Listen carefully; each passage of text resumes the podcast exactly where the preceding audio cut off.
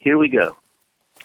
West Hills Friends is a Quaker meeting in Portland, Oregon. You can find more information about our community at westhillsfriends.org.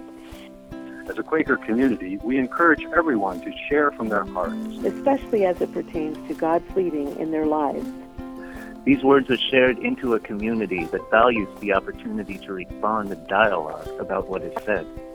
The responses and dialogue are not included in this recording. The views expressed in this content are solely those of the original contributor and do not necessarily speak for the entire West Hills Friends community. Thank you for listening. Have a wonderful day. Thank you for listening. Have a wonderful day.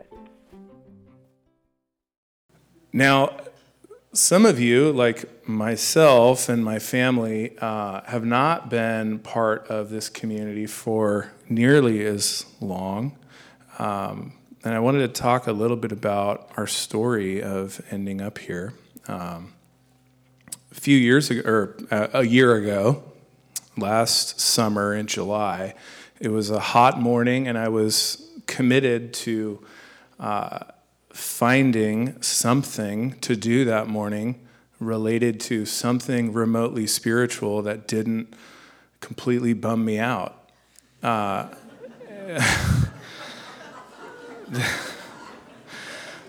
I know, right? Such a drag. So, and I, I mean, years I've been trying to get to this point and really, really had a difficult time with this question of like, I'm actually curious about spiritual things and the things of God and what we perceive and all of that. And yet, um, all I found was basically a certain um, progression, which was one person doing what I'm doing right now, saying, I know this to be true about God, right? And that's not inherently wrong. But then when you ask the question, okay, how do you know that's inherently true? Uh, well, somebody else told me that it was inherently true. And how did they know it was inherent? Well, they read it somewhere from someone, right? Uh, and, and again, that's not like a terrible way to uh, tell stories. I mean, history is full of that.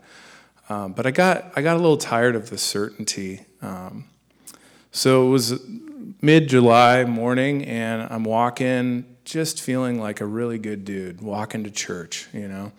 And I just got so hot and decided to not walk to church. and so I was on Vermont and 52nd and rather than go to the Episcopal Church, because I thought, well, they seem to be fighting about good topics. Um, so maybe, maybe that's an interesting thing. But the robes, I don't know, whatever. So forget it. I'll just go to coffee. And walked past West Hills Friends uh, as we were going to, as I was walking to Maplewood Coffee next door. Saw the sign and thought, oh my gosh, this is weird. Both my children go to this school. We've lived in this neighborhood in Multnomah Village in Maplewood for 14 years. Um, and I've never really thought about just wandering into that building. And uh, I'm an old Bible college guy, and I wrote a paper on why friends are heretics in college. yeah, I got an A too. It was good. It was good. So, the problem with that July morning is non heretics didn't really do much for me. so I thought, maybe I'll go party with the heretics, see what happens. And I want to tell you what I saw. And I want to tell you from my eyes because I know I, I grew up, I'm a pastor's kid, I know the whole thing. Like, I know like the problem with Trump right now for me is that it, I understand why people dig him. Like, and I don't want to understand, but I do. Like, I get it. Um, so I want to tell you a little bit about what I see and experience, or what I saw and experienced the first time I came here. I walk in, and there's a guy playing an accordion. Uh, I think it was Jim. Yeah, it's like a Johnny and June, Tom Waits and Kathleen like scenario. Just what is it? And enter the theme of disorientation. Okay because I'm used to sexy scarves and bleach tips and U2 chords and you know the whole deal. Um, so, so that first off, just I don't have a, a drawer to put this information in, right? And then I forget his name, I, Eli Isaac something. You had a really neat guy here for a while, Elijah. He's up here, just sweetest dude, working. I don't know if you're familiar with the fact that this is the last building on Earth to. This is a historic m- landmark. And then and then the bulb dies. And I'm just like this is fantastic. This is a wobbly Jenga tower. And what I'm used to is church that that functions a lot like an episode of the Tonight Show. It, it really does. Like it flows well.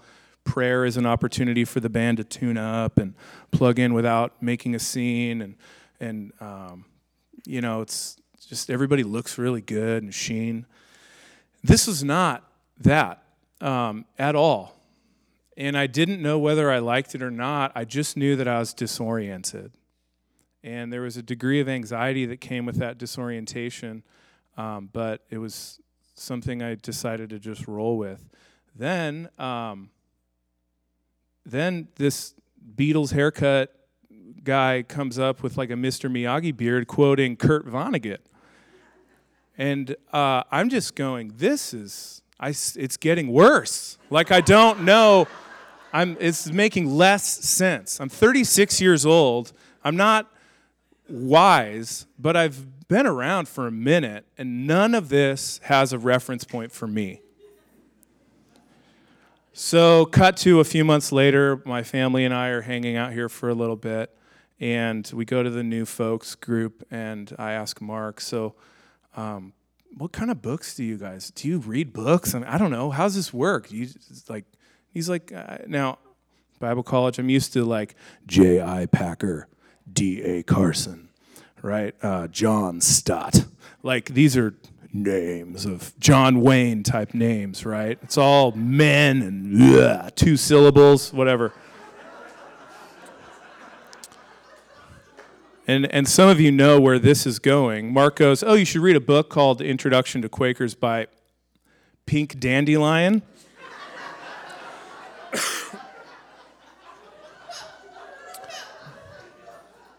it was a super good book, too. And I read about Pink Dandelion, and he was an anarchist. He, Pink, just goes by Pink. Fantastic. Now, back to that first visit where I wandered in aimlessly. Uh, when Mike was done speaking, he just sits down. He didn't say, We're not going to do anything for a half hour.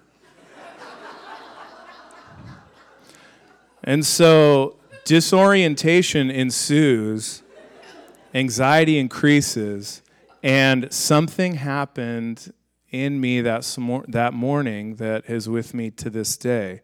Um, I listened.